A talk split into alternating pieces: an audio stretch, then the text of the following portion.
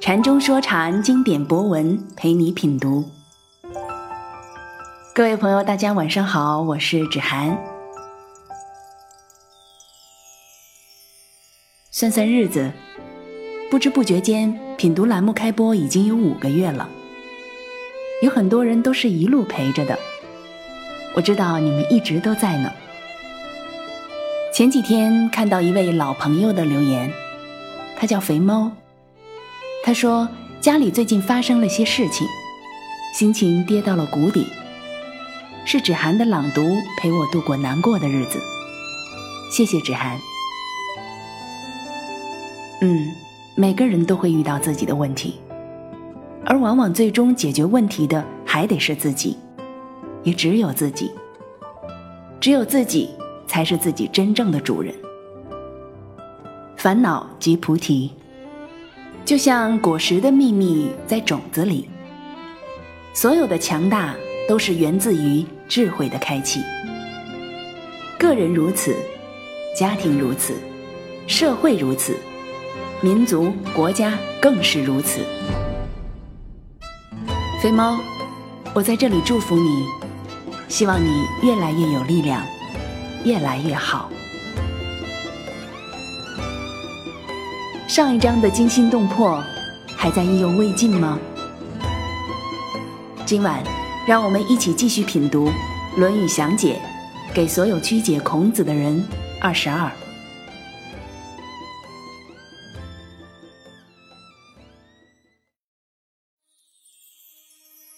子曰：“善人，教民七年。”亦可以即容矣。详解：本 ID 所解皆本《论语》文本。文本者，文所本也。离文本，文无所本，就谈不上任何解释了。这一章，历史上的解释都是错漏百出。更主要的是。所有解释人都暗地里无意识地把孔子弄成一个疯子，经常语无伦次，突然蹦出几个毫无头绪的字来，就成了所谓的语录。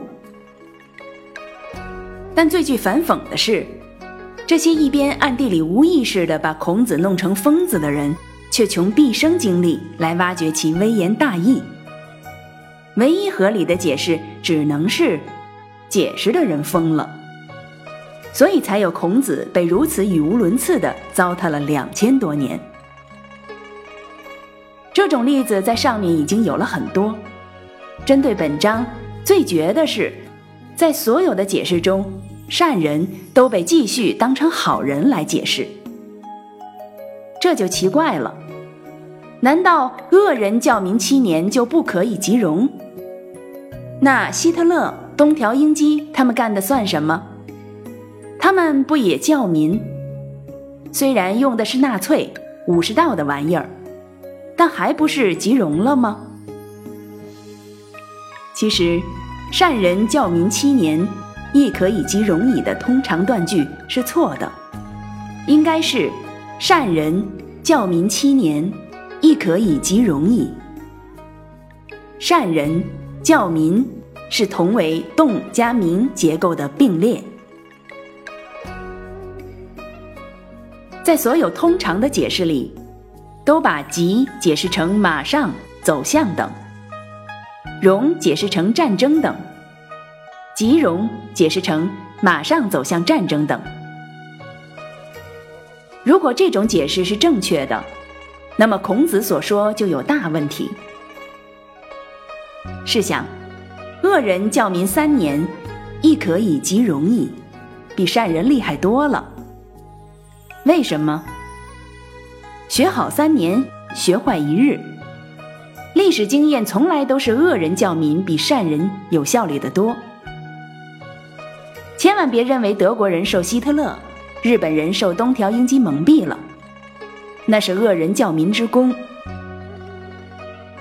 几乎所有上战场的德国人、日本人，不都是满腔热情、心甘情愿？他们就没有他们所谓的理想？别在胜利大进军时，每一个人人性里潜藏的恶倾向都有足够的环境迅速膨胀，每一个人都在狂热中迅速变成杀人魔王。这种狂热在历史上还少见吗？经历过这种狂热的人，除非有足够的反省和彻底的治疗，否则终身都不得解脱。一有机会就要固态复萌。日本军国主义分子为什么一直这么猖獗？欧洲反犹太分子为什么在如此高压下还能蓬勃生长？对人性之恶的任何忽视，都是历史性的幼稚。善人为邦百年，亦可以胜残去杀矣。一章里已经说了，善人的语法结构是形容词动画加名词。从上一章就知道，善人就是树之、父之，最终教之。教之就是教民，之指代的就是民。由于教是树之、父之的最终落实和体现，所以在善人之后必须单独提出来强调教民的重要。善人最终的目的就是教民。教，不是指某圣人或圣人教团从上而下的教育。而是指所有人构成的稳定的社会结构，包括现代术语所说的上层建筑与经济基础。用一个更概括的词，就是文明。一个社会的文明，指的就是社会结构的整体表现。单纯某一方面是够不上文明的，而一个社会的文明总体，就包含在教里。吉荣，不是马上去打仗，不要把孔子当成一个好战分子。难道善人教民就为了去打仗，让民去当炮灰？显然不是。孔子的战争观是站在比孙子更高的角度上论述的，这在后面有关孔子的战争观相关的章节中会有详细解释。但孔子绝不是一个战争狂人。绝没有丝毫把民训练成炮灰的想法。急，离的反义。所谓若即若离，用现代术语，急就是融合、同化的意思。融，古代少数民族，指代未开化的、文明程度比较低的人、民族和国家。即融。就是融合、同化未开化的、文明程度比较低的人、民族和国家。善人教民七年，亦可以及容矣的意思就很清楚了。上一章所说的术、父、教的善人之道，最终形成的强大文明力量，可以融合、同化那些未开化的、文明程度比较低的人、民族和国家。七年是古代的习惯用法，当时都喜欢用基数来代表大概的数字，但无论时间具体多长，最终都会亦可以及容易。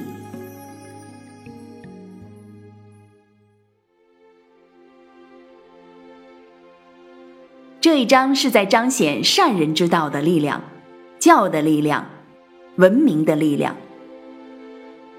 善人之道就是圣人之道，一个具体过程中体现的具体形式。圣人之道最终要使得人不治的世界变成人不允的世界，当然需要融合同化那些未开化的、文明程度比较低的人、民族和国家。这是人不治世界一个很大的组成部分。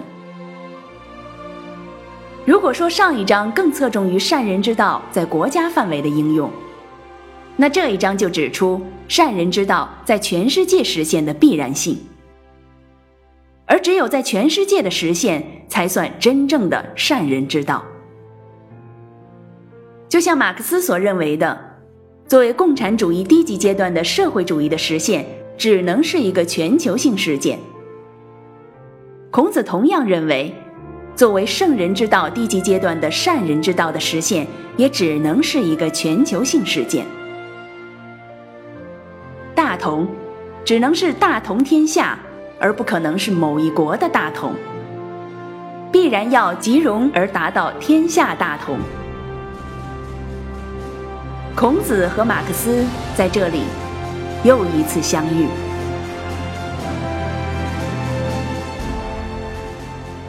同样，孔子不畏惧战争，但他更认为，光靠战争绝不能大同天下。只有文明才是最终的力量。同样，马克思不反对暴力，但马克思更清楚地表明，暴力只是机缘耦合的导火索。没有暴力，资本主义该灭亡的还是要灭亡。但资本主义绝不会因为任何人的暴力而灭亡。埋葬资本主义的只能是资本主义本身。为暴力而暴力，暴力最终只会不利而暴亡。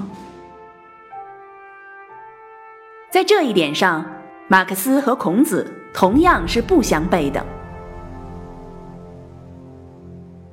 其实，在理论结构上，孔子《论语》的圣人之道。